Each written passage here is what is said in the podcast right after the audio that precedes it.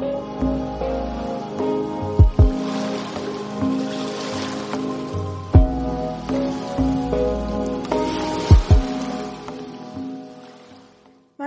bugün sürdürülebilirlik konusunu farklı alanlarıyla ele aldığımız serimiz Sustained'in bu bölümünde vegan aktivist Gözde Filinta ile veganlığın sürdürülebilirlik ile ilişkisi hakkında konuşacağız. Hoş geldiniz Gözde Hanım, nasılsınız? Merhaba Mina, teşekkür ederim. Sen nasılsın? İyiyim ben de, çok teşekkür ederim. Öncelikle e, davetimizi kabul ettiğiniz için Radyo Boğaziçi adına çok teşekkür ederim. Ben teşekkür ederim gerçekten. Merhaba Radyo Boğaziçi. E, konumuz için çok heyecanlıyım. İzninizle hemen sorularıma geçiyorum. Hemen başlayalım. Tamamdır. E, güncel hayatımızda veganlık artık biliyorsunuz ki daha yaygın bir kavram. Ama yine de bilmeyen izleyicilerimiz için genel hatlarıyla veganlığın ne olduğunu anlatabilir misiniz? Ee, tabii ki e, veganizm insanların ihtiyaçları veya çıkarları için hayvanlara yönelik sömürü ve zulmü reddeden bir felsefe ve yaşam biçimidir. Ee, vegan olmak ya da vegan bir hayat tarzını benimsemek yalnızca hayvansal ürünleri yemekten vazgeçmek anlamına gelmez. Bu aynı zamanda hayvanların kullanıldığı her türlü sektörel ürünlerden ve yaşam tarzından vazgeçmektir. Örneğin hayvanat bahçesine veya aqua parklara gitmemek, kürk, yün veya deri e, kullanmamak, hayvan testleri yapılan veya hayvansal ürün içeren kozmetik ürünleri reddetmek, faytonlara karşı olmak, hiçbir hayvanın sırtına binerek fotoğraf çektirmemek e, veya e, doğum kontrol hapı kullanmamak gibi. E, hayvanlar hemen hemen her sektörde e, kullanıldığı için veganizm açıkçası gerçekten detaylı bilgi edinmeyi ve araştırma yapmayı gerektiren bir yaşam tarzı. Böyle Kesinlikle katılıyorum size. Yani hayatımızın aslında birçok bölümünde hayvanları sömürüyoruz. Ama bunu e, araştırdığımızda bunu ancak fark edebiliyoruz. Ve iyi ki bu noktaya değindiniz. Çok teşekkür ederim. Veganlığı çoğu kişi sadece beslenme alışkanlığını sınırlamak olarak e, bakıyorlar. Ama aslında hayatımızın birçok noktasında dediğim gibi hayvanları sömürüyoruz. Yani siz de birçok konuya e, değinmiş oldunuz bu konuda. Çok teşekkür ederim tekrardan. E, ben bu podcast'te veganlığın daha çok sürdürülebilirlikle ilişkisi hakkında sizinle konuşmak istiyorum. E, şöyle de bir sorum var. Veganlığın sürdürülebilirlik ile ilişkisi nedir? Vegan beslenirsek sürdürülebilirliğe gerçekten katkı sağlamış olur muyuz? Ee, Şöyle, e, sürdürülebilirlik konusunda tek tek ekolojiye zarar veren etkenler üzerinde durduğumuz zaman, örneğin işte su sorunu, arazi kullanımı, sera gazı salınımı, deri üretimindeki kimyasal su atığı gibi vegan bir yaşam tarzının kesinlikle sürdürülebilir bir dünya için ilk basit adım olduğunu görebiliyoruz. Veganlığın sürdürülebilirliğe olan faydasını ya da ekolojiye zarar veren etkenlerin aza indirgenmesindeki etkisinde hiçbir şüphe yok. Öyle söyleyelim. Kesinlikle katılıyorum size. Yani dediğiniz gibi ilk basit adımımız aslında vegan olmak olabilir ve insanların kafasında canlandığı kadar zor bir adım değil hatta çok gerekli bir adım. Ee, sürdürülebilirlikle ilgili bağlantılı bir sorum daha var size. Ve öncelikle şunu belirtmek istiyorum. Ben de bir vegan olarak e, çevremden veganlık hakkında birçok soru alıyorum. Röportajlarda da genellikle sorulan e, veganlıkla ilgili sorular dışında size bazı sorular sormak istedim. Bu sorularım e, daha çok veganlığı sorgulayan, vegan olmayan bir kişinin e, gözünden olacak. Bununla e, alakalı da ilk sorum sürdürülebilirlikle alakalı. Hem vegan hem de vegan olmayan ürünlerde paketlemede plastik ve bunun gibi sürdürülebilir olmayan birçok madde kullanılıyor. Vegan ürünlerin bu konuda ne farkı kalmış oluyor? Sürdürülebilir paketleme ve taşı, e, taşıma alternatifleri neler olabilir? Ee, şöyle söyleyelim. Ee, evet hem vegan hem de vegan olmayan ürünlerde paketleme, plastik ve sürdürülebilir olmayan birçok madde kullanılıyor. Bu bir e, hala günümüzde geçerli olan bir sıkıntılı bir durum. Ama vegan ikame ürünlerinin yani vegan ürünlerinin tüketicisi Vegan ikame ürünlerinin tüketicisi zaten dünyayı ve sistemi sorgulayan kişiler oluyor genellikle. Hal böyle olunca üreticiler de bunu göz önüne alıyor ve vegan ürünlerin çoğu paketlemesinde işte doğa dostu, geri dönüştürülmüş malzeme kullanmaya özen gösteriyor. Sadece vegan olan ve başka hiçbir şey sallamayan biriyle daha hiç tanışmadım ben. Ee, zaten kişinin derdi büyük. Bir süre sonra dünya ile ilgili tüm yanlış giden şeyler gözüne bak batıyor e, vegan olan kişinin ve birçok vegan veganizm dışındaki mücadelelere de dahil oluyor. Çünkü sorunun kökeni batılı beyaz erkek egemenliğindeki insan merkezli düzenden geliyor.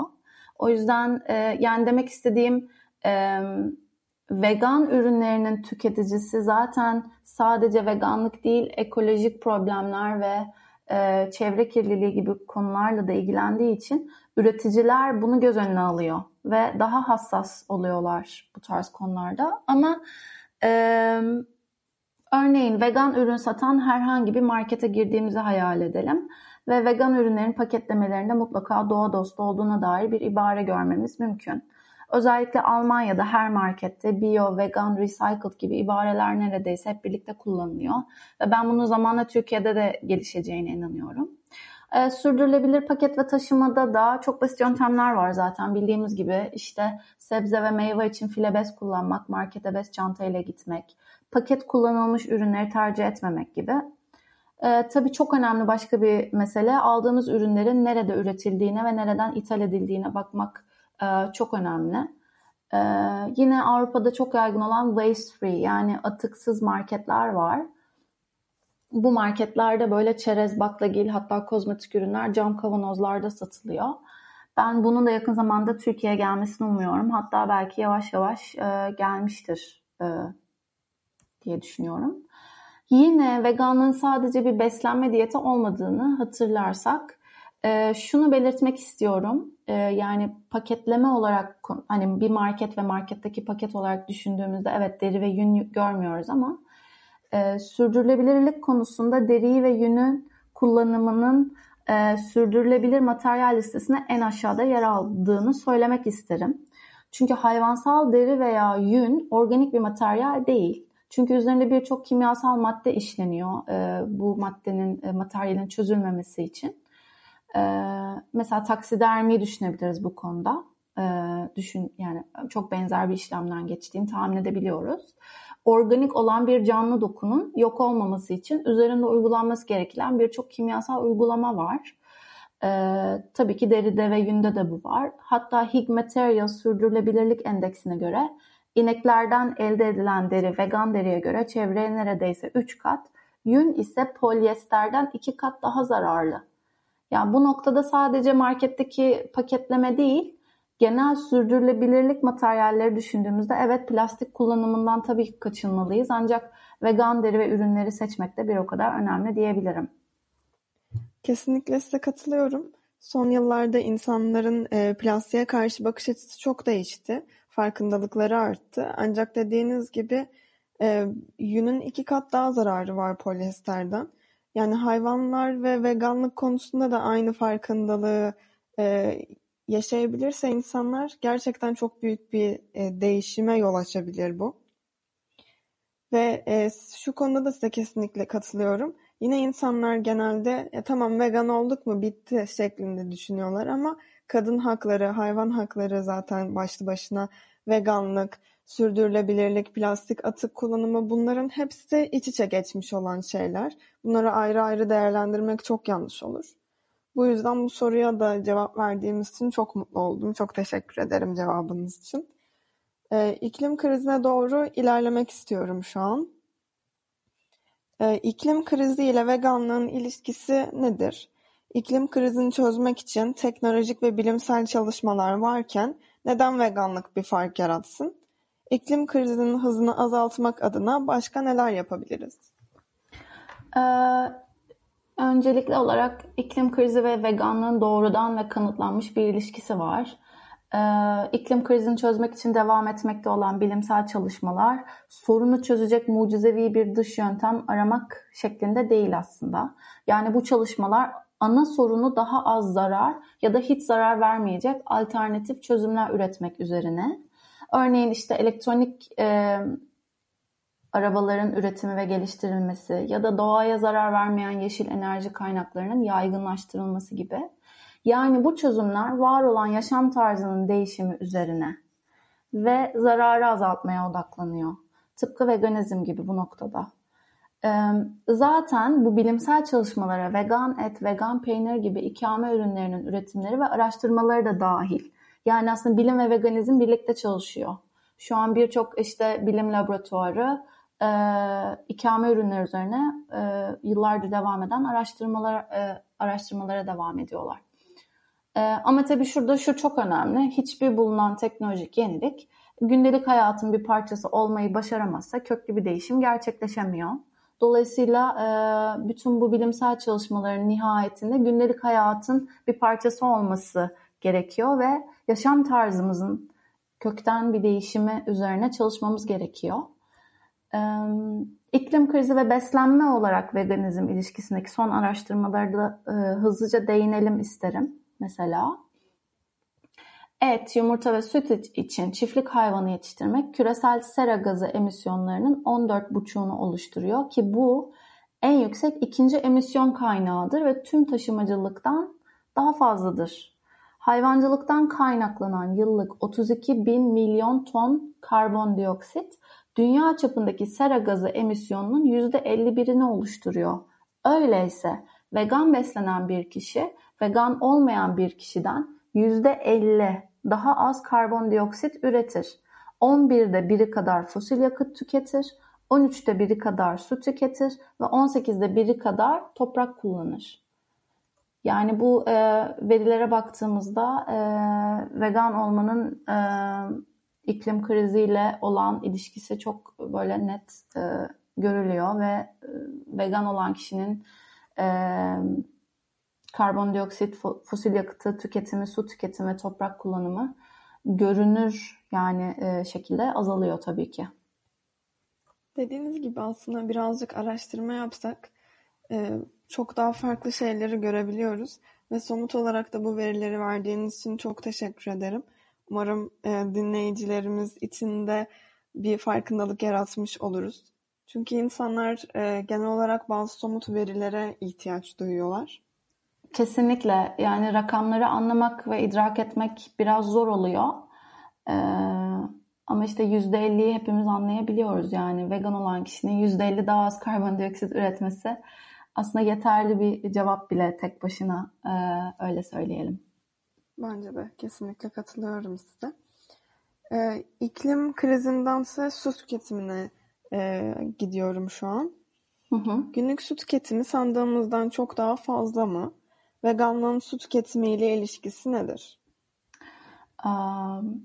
Yani yine iklim krizi gibi veganlığın su sorunuyla birebir ve kanıtlanmış bir ilişkisi var. Üstelik sadece hayvancılık endüstrisine değil, yine hayvansal deri endüstrisinden bahsedecek olursak eğer, e, hayvansal deri endüstrisinin su kirliliğine çok büyük e, katkısı var. Deri endüstrisinin atık suları, su kirliliğinin öncüleri olan krom ve azotu suya dahil ediyor ve akan suya katıldığında bize kadar gelen bütün su kaynaklarını ve çevresindeki bütün biyoçeşitliliği yok ediyor. Yaşayan insanları da hasta ediyor. Yani bu sadece tek bir örnek. Onun dışında besicilik için konuşursak e, bu durumu anlamak için örneğin ineklere bakabiliriz. Çünkü e, hayvancılık endüstrisinde en çok su tüketen inekler. E, tabii sonra bunu e, diğer e, hayvanlar e, takip ediyor. Şöyle söyleyelim, tüm dünyada yetiştirilen ineklerin toplam su tüketimi toplam dünya nüfusundan 9 kat daha fazla. Yemek tüketimi ise 7 kat daha fazla. Tabii ki aslında hayvancılık endüstrisi gıda eşitsizliğinin ve dünyadaki açlığın en büyük sebeplerinden biri. Ama konumuz bu değil, suya odaklanalım. Dünya nüfusu diyelim bir günde 20 milyar litreye yakın su tüketiyor ama inekler, sadece inekler bir günde 180 milyar litre su tüketiyor. Ee, yani bu çok net bir ilişki yani ve bu sadece ineklere baktığımızda bu şekilde. PETA'nın insanların anlaması için e, yapmış olduğu bir e, denklem var. 400 gram et bir kişinin 6 aylık duşuna eşittir. Tabii ki bir de genel olarak baktığımızda sadece su tüketim problemimiz yok. Temiz su ile ilgili de, ilgili de problemlerimiz var. Ee, dünyadaki temiz su tüketiminin %70'ini hayvancılık endüstrisi oluşturuyor. Biz insanlar ise temiz su tüketiminin yalnızca %8'ini oluşturuyoruz. Mesela işte su içmek, yıkanmak, sifon çekmek gibi. Ee, dolayısıyla hayvancılık endüstrisi %70'ini kullanırken temiz suyun biz dünya nüfusu olarak bunun sadece %8'ini kullanıyoruz aslında. Ee, bu su tüketiminin hayvancılıktaki sıralamasına bakarsak da işte inekler, sonra koyunlar, domuz, tavuk ve yumurta olarak devam ediyor bu sıralama. Ee, ama mesela avokadonun su tüketimine baktığımız zaman e, bu bütün hayvancılık endüstrisinin e, su tüketiminden çok daha az. Tabi burada su tüketimi derken e, temiz su tüketiminden bahsediyorum. Bütün bunların dışında dediğim gibi su problemi yalnızca tüketimiyle ilgili değil, bunun temizliği ve atıklarla olan ilişkisi de çok önemli. Hayvanlardan çıkan atıklar hem toprakları verimsiz hale getiriyor hem de sularımızı kirletiyor. Hayvansal atık miktarı örneğin eski bir çalışma ama e, bence güzel bir örnek elimizde. 2012 yılında yapılan Food and Water Watch'ın araştırmasında hayvancılık endüstrisi 370 milyon ton gübre üretti. Ve bu miktar Amerika'nın nüfusundan 13 kat daha fazla. Ama fark sadece miktar olarak 13 kat fazla atık üretmesi değil. Yani dışkıdan bahsediyoruz. Esas fark şurada. İnsan atıkları kanalizasyon sistemlerinde arıtılıyor ancak hayvan atıkları açık havuzlarda bunlara lagün deniyor veya çukurlarda depolanıyor ve arıtılmadan çiftlik tarlalarına gübre olarak uygulanıyor. E, buradaki problem ise bu gübre karışımı e, sadece hayvanın dışkısından değil, yatak atıkları, antibiyotik artıkları, temizlik solüsyonları ve diğer kimyasallar hatta bazen ölü hayvanlardan oluşuyor. Dolayısıyla e, yani bu atık aynı zamanda toprağa serilmeden önce de lagünlerden yani zaten bu içinde bulunduğu yerlerden de yeraltı sularına sızıyor. Hem yeraltı sularına hem tarımsal toprağa gübre olarak oradan da tarımsal ürünlere geçen e, artık şeylerin gübre adı altında e, olan her şeyin ne olduğunu ya da bize nasıl zarar verdiğini e, hayal gücünü size bırakıyorum. Yani bu şekilde. Yani e, bir saniye. Yani çok güzel bir açıklama yaptınız. İnsanlar genellikle e, veganlar karşı savunma oluşturacakları zaman komşunun ineğine örnek veriyorlar ya da küçük çiftlikleri örnek veriyorlar. E köylerde böyle oluyor vesaire diye. Ama düşünebilecekleri üzere sadece köylerde, çiftliklerde oluşan bir sektör değil bu. Çok daha büyük bir sektör. Dünyayı beslemek için yapılan bir sektör. Evet. Bu konu Ve... hakkında bir şey söylemek istiyorum. Tabii. Ee, mesela aslında bu e, hayvancılık endüstrisindeki atıkların mesela büyük en, büyük fabrikalarda ya da büyük besicilerde kontrol ediliyor. Ancak küçük üreticilerde ise hiç kontrol edilmiyor atık yönetimi. Aslında dolayısıyla burada da bir e, hani o insanlar diyor ya küçük çiftlikler daha iyidir falan. Yani küçük çiftliklerde atık kontrolü kesinlikle yok devlet tarafından. E, büyük üretimlerde kontrol daha sıkı. Yani küçük çiftçilerin de atık problemine katkısı büyük bu durumda. Çünkü kontrol edilmiyor. Haklısınız. Mesela ben e, bu işin bu yönünü bilmiyordum. Ve hem büyük sektörün hem de küçük sektörün ayrı ayrı sıkıntıları var gerçekten. Bence özellikle söylediğiniz verilerden biri çok etkileyiciydi. 400 gram etin bir bireyin 6 aylık duşuna eşit olması gerçekten inanılmaz bir şey. Ve insanların farkındalığı bu konuda arttıkça umarım bir e, gelişmenin yaşanacağına inanıyorum.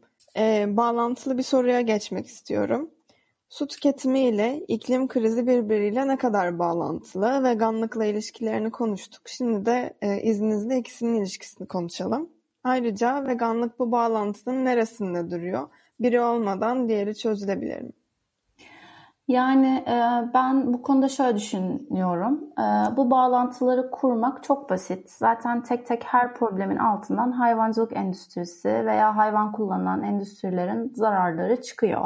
Su tüketimi, iklim krizi vesaire gibi problemleri önce birbirinden ayırarak sonra da ilişkilerini sorarak e, ilerlememiz daha zor olacak diye düşünüyorum. E, biz yalnızca iklim krizi problemi yaşamıyoruz. Büyük bir ekolojik krizin eşiğindeyiz ve çok az vaktimiz kaldı. E, ekolojik krizin altında bütün bahsettiğimiz her problem bir arada etkileşim halinde ve iç içe. Ee, evet iklim krizi en popüler olan problem ancak su kıtlığı, biyoçeşitlilik kaybı, toprak kirliliği, hava kirliliği, oksijen kıtlığı, atık problemi, türlerin tükenişi gibi birçok problem var önümüzde. Zaten bunların sosyal düzene olan etkisi yine giderek büyüyen bir seri problem ve hali hazırda yaşadığımız ya da şahit olduğumuz durumlar. Örneğin gıda eşitsizliği, açlık, göç, fakirlik, işsizlik, hastalıklar gibi. Ee, buna şöyle söyleyebilirim. Eğer meseleniz sadece iklim krizi ise evet vegan olunmalı. Meseleniz sadece su krizi ise evet yine vegan olunmalı. Ve evet ekolojik krize dair bütün bu endişeleri taşıyorsanız vegan olmak en basit ilk adım.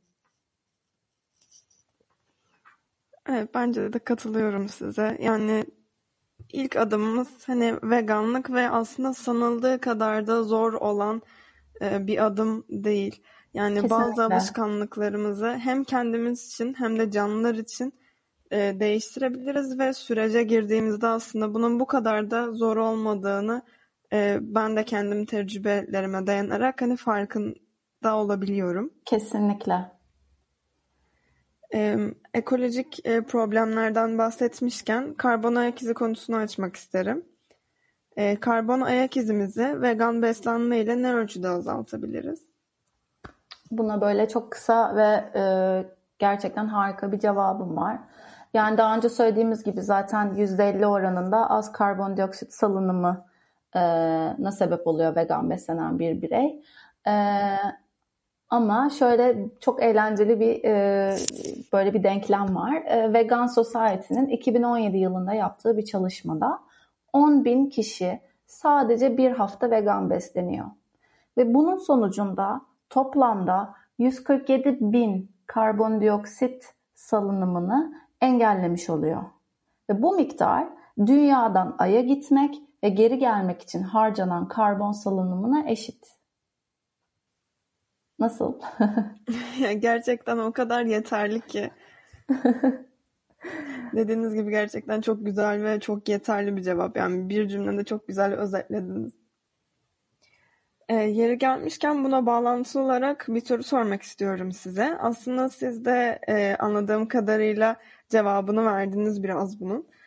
E, bazı kişiler bir kişinin küçük bir katkısı bile çok şey değiştirebilir görüşünü savunuyorlar. Mesela örneğin e, vegan olmayan birinin sadece bir öğün vegan beslenmesi de hani çok şey değiştirebilir diyorlar. Siz bu konuda ne düşünüyorsunuz? Ee, yani dönüşüm bir anda gerçekleşmiyor. Zaten tarihe baktığımızda toplumdaki dönüşümlerin sancılı ve zor bir süreçten geçtiğini, hala da geçirmekte olduğunu görmemiz çok basit. Ee, vegan, veganizm henüz sosyal bir norm olmadığından aslında e, salt bir aktivizmdir. E, bir süre daha da aktivizm olarak kalacaktır. E, ve veganizm bir öğün vegan yemek değildir. Bu yüzden bunu savunmayacağım. E, yani bu bana biraz şey gibi geliyor. Yani umarım kimse yanlış anlamaz. Aralarında ilişki kurmuyorum ama epistemolojik olarak dışarıdan bakıldığında ırkçı olan bir insanın haftada iki kere ırkçılık yapmadığını düşünmek gibi absürt bir düşünce. Bir öğün vegan beslenmek ve sonra buna veganizm diyebilmek. Yani veganizm özü gereği etiktir ve sağladığı yan faydalar işte çevre, sağlık vesaire ee, bunlar için vegan beslenmek yine vegan olmak anlamına gelmiyor.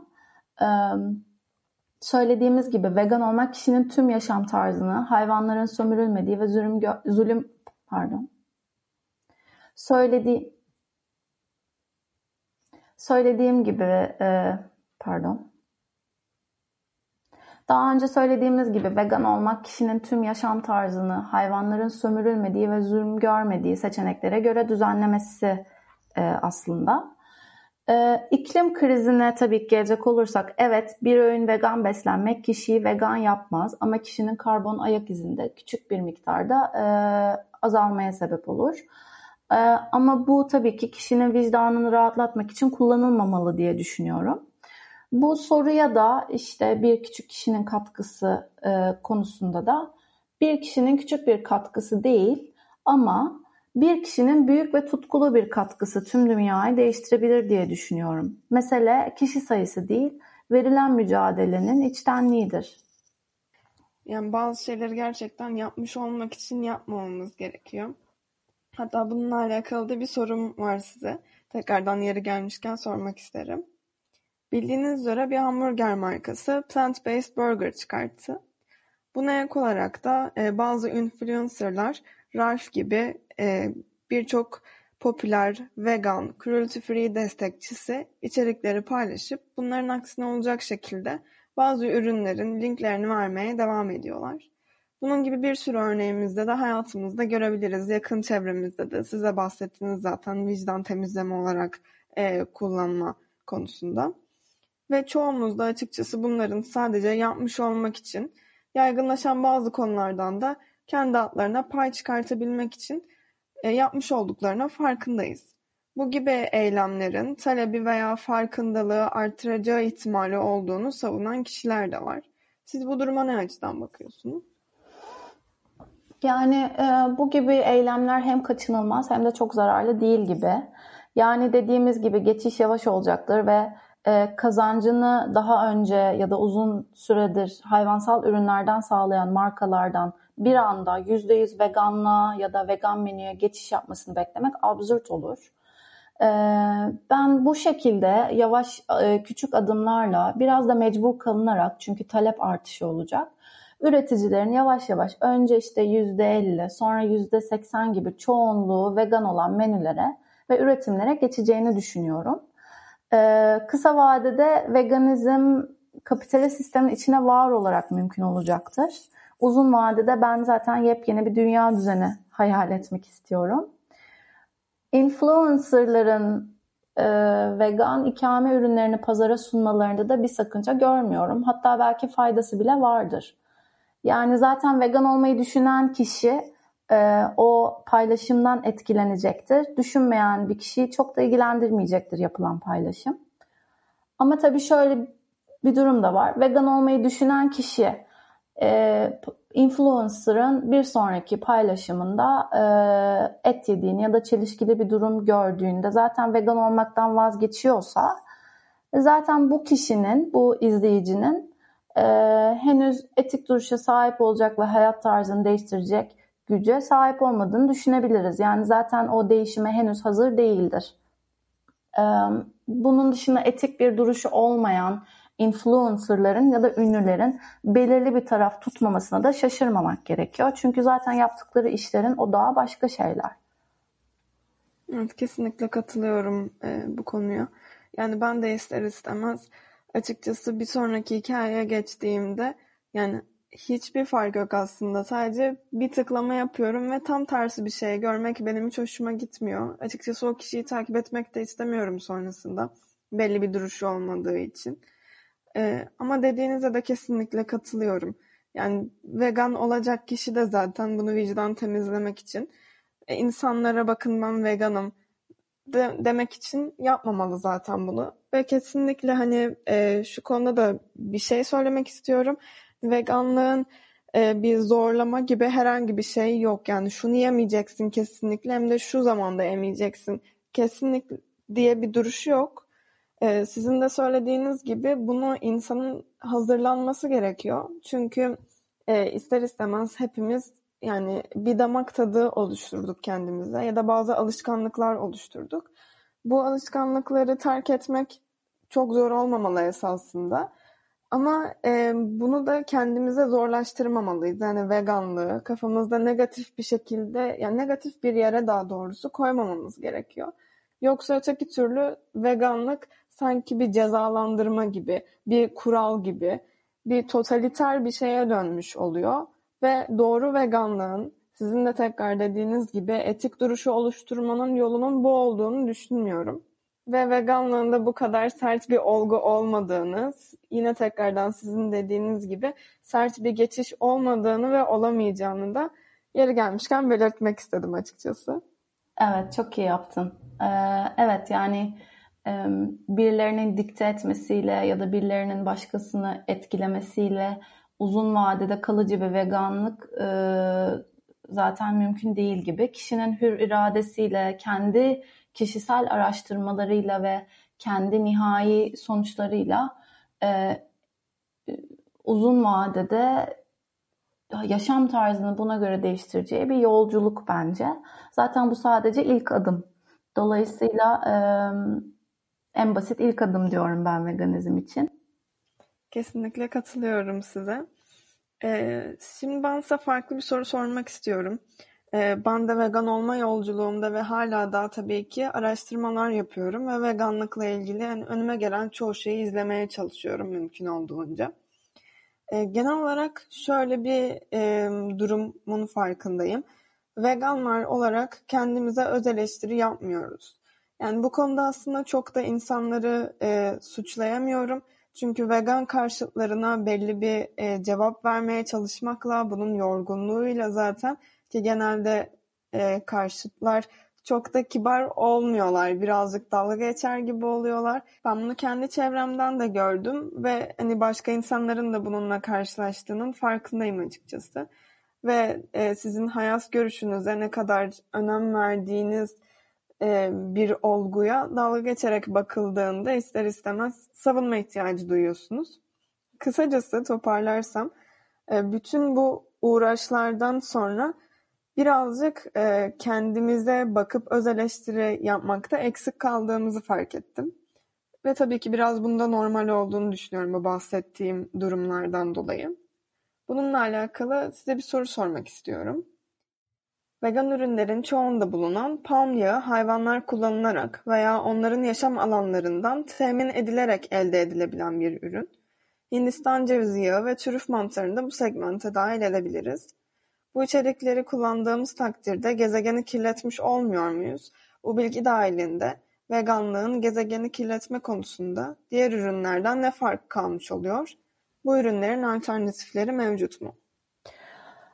Kesinlikle dediğin gibi yani zaten değişim kökten bir değişim insanın kendi ikiyüzlülüğünü ya da çelişkilerini görmeden ya da bunlarla yüzleşmeden gerçekleşmesi mümkün değil. Yer yer evet her ne kadar duygusal bir iletişim yöntemiyle ya da kızgınlıkla bir vegan olmayan insanlarla bir tartışma durumunda bırakılsak da ya da bunun içine girsek de e, bize verilen bilgilerin e, her zaman bir arkasına bakılmalı, ne olduğunu bir düşünmeli. Kendi e, belki taraftarlığımızı da sorguladığımız e, bir alan olmalı diye düşünüyorum. Çok önemli bu anlamda. Ama zaten veganlık yani her şeyin çözümü olduğunu iddia etmiyor. Hiçbir zaman böyle bir iddiası olmadı. Yani bir kişi vegan olunca tamam ben her şeyi yaptım artık diyerek geri kalan noktalarda umursamazlık takınmamalı. Ya ben zaten böyle bir veganla henüz tanışmadım. Ee, tanıştığım ya da takip ettiğim bütün veganlar işte bütün ekolojik kriz ile ilgili endişe taşıyan insanlar ve hiçbir zaman başka türlere zarar veren işte palm yağı, Hindistan cevizi yağı gibi ürünleri zararlarını öğrendikleri takdirde savunan insanlar değil. Ee, ama zaten dediğim gibi veganlık ilk basit adım ve yapmamız gerekenler burada bitmiyor. Ee, Türk mantarı ile ilgili e, benim bildiğim kadarıyla yine burada senin ve benim kişisel araştırmamıza e, vakit ayırmamız gerektiğini düşünüyorum. E, duyduğumuz her bilgiyi şıp diye kabul etmektense bir konuşmalı, bir açık görüşlü olunmalı, bir search edilmeli, araştırılmalı diye düşünüyorum. Mesela ben türüf mantarının yanlış bir şekilde toplandığında doğaya zarar veriyor diye biliyorum. Çünkü ben İsviçre'de köpeğiyle birlikte dağlarda türüf toplayan e, tamamen bağımsız küçük bir türüf e, mantarı satıcısı ile e, tanışmışlığım var. Köpeği koklayarak dağda buluyor. E, öylece topluyorlar. Doğada mantar toplamak zaten e, Avrupa'da da özellikle çok e, aktif bir e, ne diyelim aktivite. yani ama zaten mesele bütün bu e, gıda endüstrisine ya da yaşadığımız problemlerin meselesinde e, seri üretim ve küreselleşmiş neoliberalizm ya da kapitalizm tabii ki. Dolayısıyla sadece bu ürünler değil, bu bahsettiğimiz ürünler değil, e, günlük ya da yediğimiz genel geçer sebzeleri de düşünebiliriz buradaki problemi görmek için. E, şu anda Türkiye'de e, ki bunu çiftçi olan bir arkadaşımdan biliyorum tarım zehiri ve sertifikalı tohum kullanmayan çiftçiler neredeyse kalmadı. Çünkü artık işlerini sürdüremiyorlar. GDO ve pesticide yani tarım zehiri kullanımı yüzünden benim de senin de vegan olanların da tüketmeyi seçerek desteklediğimiz bir tarım endüstrisi var. Ve bunun da tabii ki ekoloji olan zararlarını hiçbir şekilde göz ardı edemeyiz. Ama tabii ki yine bu meseleler hayvancılık endüstrisinin ekolojiye olan muhteşem zararını sıfırlamıyor ya da haklı kılmıyor.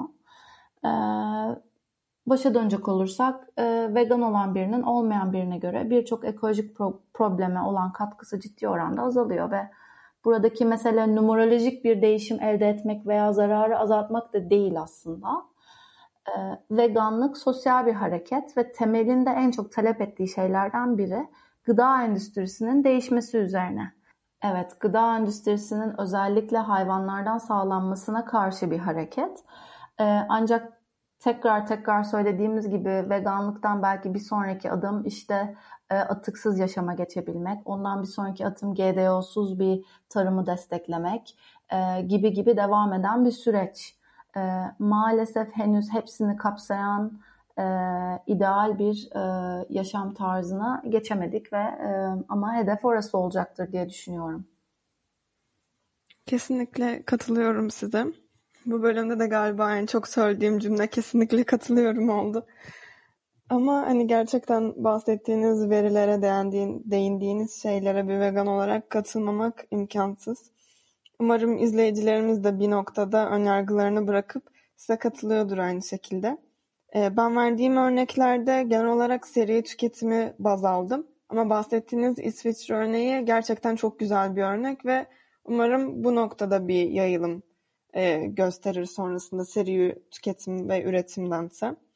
Ve e, yine aslında konuları birazcık daha birbirine bağlayacak olursak sizin de bu bölümde hep söylediğiniz gibi veganlık sadece bir adım.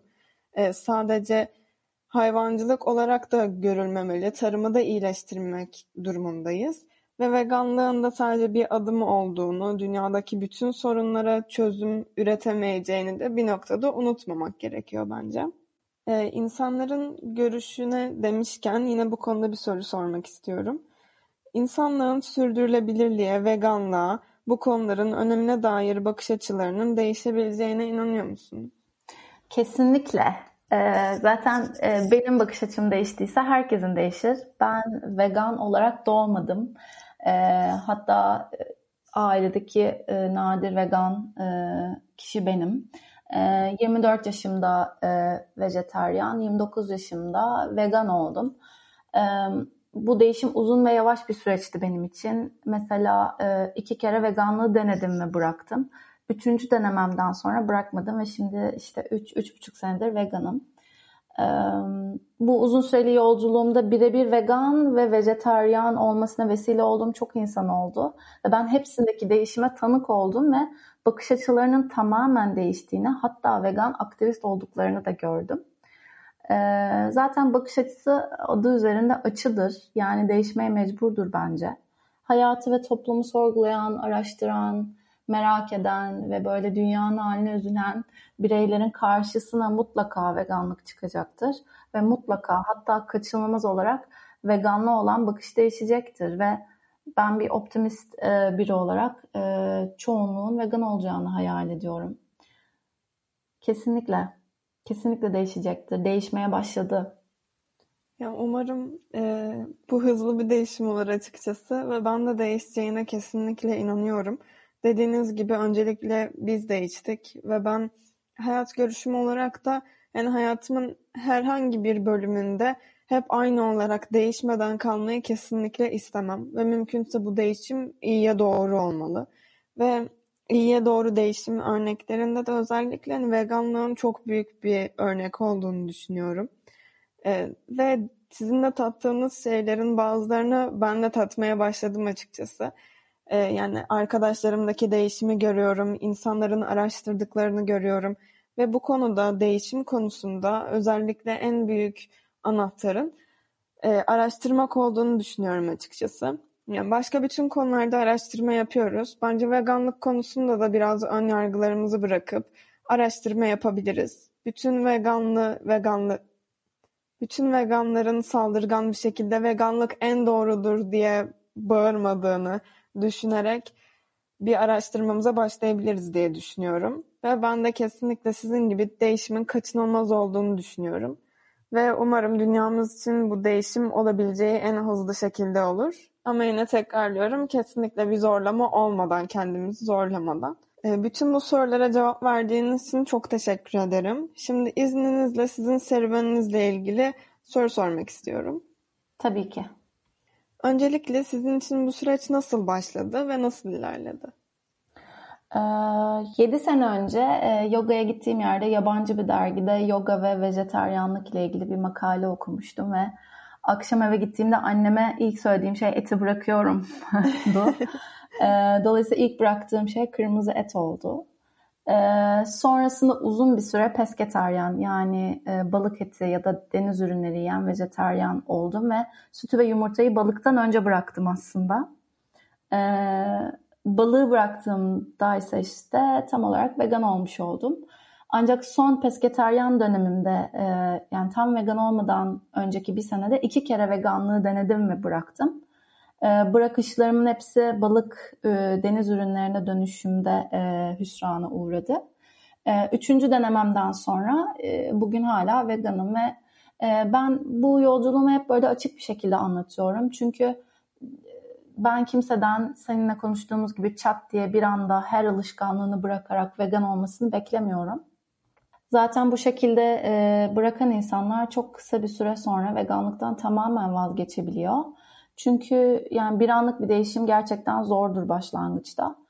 E, o yüzden insanlarla sohbet ederken önce zaten yemedikleri ya da kullanmadıkları hayvansal ürünleri soruyorum ve daha sonra bunu bilinçli bir şekilde ismini koyarak yapmaya devam etmelerini söylüyorum. Yani mesela bir insan zaten kürk kullanmıyorsa e, bunu ifade ederken veganizmden ufak bir parça söylem eklemesini e, söylüyorum. Mesela e, işte kürk kullanmıyorum çünkü sevmiyorum demek yerine kürk kullanmıyorum çünkü hayvanların moda için sömürülmesine karşıyım gibi bir söylemde bulunmaları bence çok daha önemli ve kesinlikle e, fayda sağlayan bir e, ifade. Sonra zaten sorgulama süreci başlıyor insanlarda. İşte önce şaka yoluyla hayvan kullanımlarından bahsediyorlar. Sonra vegan olacağım herhalde gibisinden böyle sevimli ifadeler geliyor. Sonra baktılar ki iş biraz daha ciddi işte sorumluluk hissiyle birlikte suçluluk hissi geliyor derken yolculukları başlıyor. Yani ben benim gibi yavaş ve deneyerek vegan e, olma yolunda kimseyi yargılamıyorum. E, yavaş olsun ama sağlam olsun diyorum bence. Bu arada e, benim eşim de vegan ve e, benden daha uzun süredir vegan aslında. Ve onun çok sevdiğim bir e, sözü var. Veganlığa eğilimi olan insanlara veya e, özellikle vejetaryenlere VIP diyor. Bunu da vegan in process olarak açıyor. Yani tam Türkçesi vegan olma sürecindeki insan. Biz de bunu söyleyerek insanlara işte sen çok VIP'sin falan gibi cevaplar veriyoruz. öyle paylaşmak istedim. Çok tatlıymış gerçekten. Benim de çok hoşuma gitti. Evet. Yani bu aslında çok güzel bir örnek. Çünkü genel olan bir negatif algıyı yıkmak, hani bunu bir şekilde sevimleştirmek, olumlulaştırmak aslında daha doğrusu. Çok güzel bir adım gerçekten. Ayrıca eşiniz de vegan olduğu için çok sevindim. Şimdi şöyle bir sorum var. E, yaptığınız çalışmalarda sizi en mutlu eden şey ne oldu? Ya e, ben e, bu süreçte e, zaten vegan olduktan sonra artık böyle aktivizme girmeye, aktivizm yapmaya başladım. Ve beni çok şaşırtan çok şey yaşadım bu süreçte. Hala da yaşıyorum günlük hayatta. Bir keresinde Bağımsız Hayvan Hakları Topluluğu ile birlikte Beşiktaş'ta Cube of Truth eylemindeydim. Böyle bir yuvarlak yapıyorsunuz ve herkes elinde laptopla, iPad'le, tabletle e, video izletiyoruz ve maske takıyoruz. Çünkü oradaki eylem tamamen izleme üzerine. Neyse biz bu eylemdeyken e, yanımızdan geçen bir motor e, kurye e, abi vardı yanımızdan geçen ve e, motorundan inmeden e, motorunu durdurdu ve uzunca uzunca bizi izledi. Bence o gün o an birinin yemek siparişi bayağı geç kaldı. Sonra e, tamamen artık e, içine girince olayın yanımıza geldi ve biz de o sırada Bursa'daki kesimhaneden elde ettiğimiz görüntüleri yayınlıyorduk e, bilgisayarlardan. Ve bu e, abi bize gelip e, ne yapabilirim lütfen söyleyin demişti ve e, böyle bir hassasiyet ve kırılganlık görmek beni çok şaşırtmıştı. Çünkü hiç beklemediğim bir e, beklemediğim bir durumdu. E, yani insanların içindeki iyiye olan eğilimi görmek çok güzel. Ee, belki o abi bugün vegan değil. Büyük ihtimalle benden haberi yoktur. Zaten bende maske vardı. Ama işte o gün ve böyle küçük küçük e, anlarda insanların içindeki empatiye ve iyiye güvenebileceğimi görmüş oldum. E, bunun gibi çok küçük ve beni çok etkileyen anlar biriktirdim. E, veganizm ister istemez kişiyi aktivist yapıyor ve ben bu anlara tutunmak e, büyük güç veriyor ve devam etmenizi sağlıyor. E, bir de tabii ki vegan olduktan sonra muazzam bir e, gönül rahatlığı yaşadığımı söylemek isterim. Ne zaman bir hayvan görsem ya da benimle birlikte yaşayan köpeğime sarılsam böyle içimden rahatlıkla seni ve senin türlerini hep savunacağım, biz eşitiz, ve yeni bütüncül ve adil bir dünya yaratabiliriz diyorum. Tabii her zaman demiyorum bunu her köpeğime sarıldığımda ama e, böyle anlarda e, bu sözümün arkasını doldurabilmek, her günkü küçük kararlarımda, her öğün kararımda ya da her kıyafet kararımda ya da sözlerimin seçimlerinde bu inandığım şeyin arkasını doldurabilmek ve böyle kalbimi sevgiyle başkalarına başka insanlara, başka türlere açmak galiba e, beni en çok mutlu eden şey. Ben de size bu konuda katılıyorum. Ve siz anlatırken ben de kendi yaşadığım şeyleri düşünüyordum açıkçası. Yani vegan beslendiğim zaman ki bu illa kendini kasıtlamak da değil. Ben mesela e, mantıyı çok seven bir insanım. Yani bir hafta boyunca ardarda arda mantı yiyebilirim. Ve e, vegan mantıyı yediğim zaman veya giydiğim şeyleri e, içerikleri temiz olduğu zaman, kullandığım şeylerin içerikleri temiz olduğu zaman gerçekten içim aşırı rahat bir şekilde yiyorum, tüketiyorum ve bu dediğiniz anı gerçekten ben de yaşamıştım ve insanın içini gerçekten aşırı rahatlatan, aşırı temizleten ve yaptığı şeyin arkasında durmanın gururunu, mutluluğunu veren bir şey aslında. Biraz Kesinlikle. duygusallaştık ama öyle biraz. Bir var açıkçası. Ee, kesinlikle bu yön, bu yön olmadan uzun vadede zaten e, zor bir e, geçiş olur.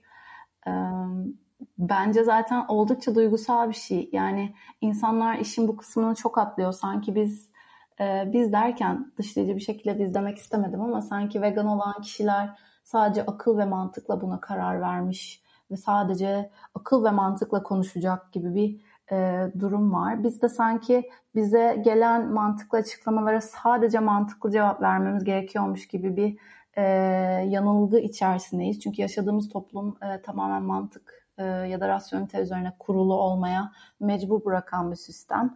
Ama aslında e, duygusal yanımızı ortaya koyduğumuzda, biraz gözlerimiz dolduğunda ya da yapılan haksızlığın ya da gelinen noktanın bizim kalbimizi ne kadar kırdığını söylediğimizde karşı tarafın e, da artık duygusal tarafa geçtiğini ve orada çok daha çok daha temiz ve çok daha içten bir iletişim kurulduğunu söylemek istiyorum. O yüzden aktivizmde evet tabii ki işte data kullanıyoruz, numara kullanıyoruz, bütün e, araştırmaları ileri sürüyoruz ama sanki esas veganizm yani bu kalp açıklığında ve bu e, duygusal alanda e, gerçekleşecekmiş gibi geliyor.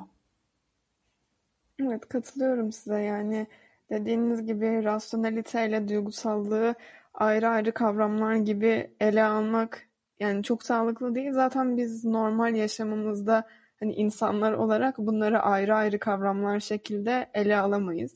Veganlar da insan oldukları için veganlığın hem duygusal hem de rasyonel bir boyut var. Ve ikisinin de ayrı ayrı kattığı güzellikler var, güzel şeyler var.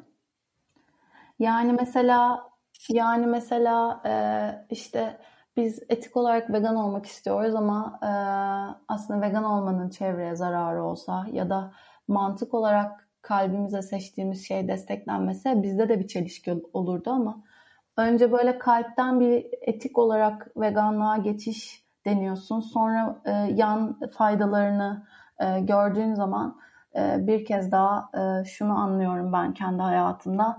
Yani kalbimle ve içgüdülerimle verdiğim kararlar mutlaka e, diğer alanlar tarafından e, bana kanıtlanıyor.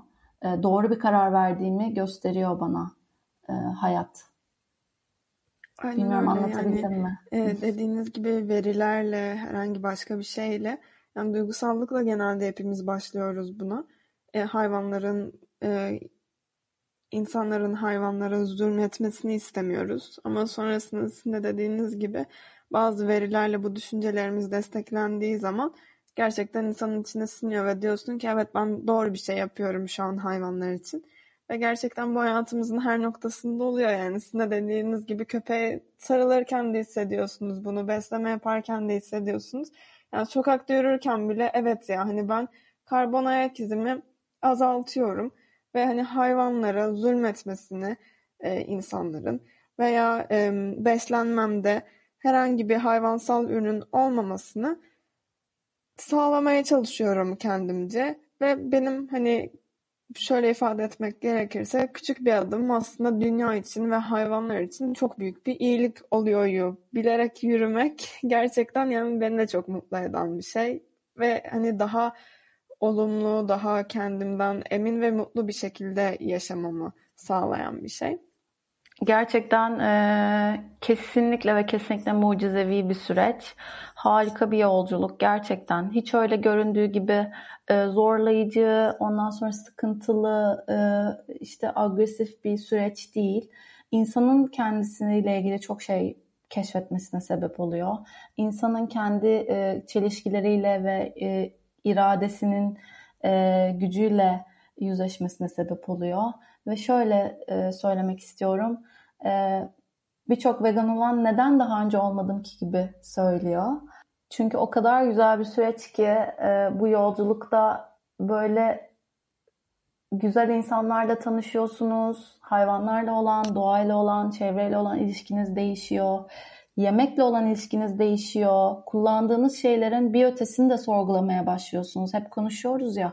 Evet vegan ama aynı zamanda etik bir e, yerden mi geliyor? Ç- e, çalışanlarına etik ödeme yapılıyor mu gibi bunun sonrası gibi sorular da bunu takip ediyor ve bütün bakış açınızı değiştiriyor. Bütün hayata karşı.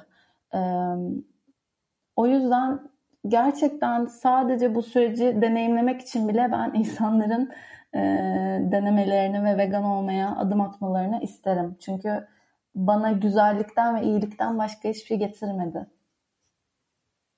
Ben de size katılıyorum. Yani sizin daha uzun e, bir süreciniz olmuş. Ben de açıkçası yolun başındayım benim için kısa bir süre oldu. Ama bu sürede bile hani çok güzel e, anılarım var, çok güzel insanlarla tanıştım sizin gibi. Ve hani veganlığın bana olan Hani bu çok minik katkılarından bile yolun başında olduğum için minik diyorum. Ee, yani şimdiden çok müteşekkirim. Yani yaptığım için de kendime de tekrardan teşekkür etmek istiyorum. Bir vegan olduğunuz için, e, farkındalık yaratmaya çalıştığınız için de size ayrıca çok teşekkür ediyorum. Ben teşekkür ediyorum. Ee, beni davet ettiğiniz ve böyle bir sohbeti gerçekleştirdiğimiz için umarım e, aklı açık, kalbi açık insanlara ulaşabiliriz. Umarım benim de en büyük dileğim umarım bu podcast bu bölüm e, insanların hem genel olarak sürdürülebilirlik hakkında hem de veganlık hakkında bazı düşüncelerinin değişmesine en azından araştırma yapmalarına vesile olur. Ve e, sizinle birlikte olmak, bu konuları konuşmak benim için çok çok büyük bir keyifti. E, tekrardan Radyo Boğaziçi adına vakit ayırdığınız, katıldığınız için çok teşekkür ederim. Ben teşekkür ederim Mina. Çok e, sevgiler. E, heyecanla bekliyorum podcast'ı. E, hoşça kalın, iyi günler.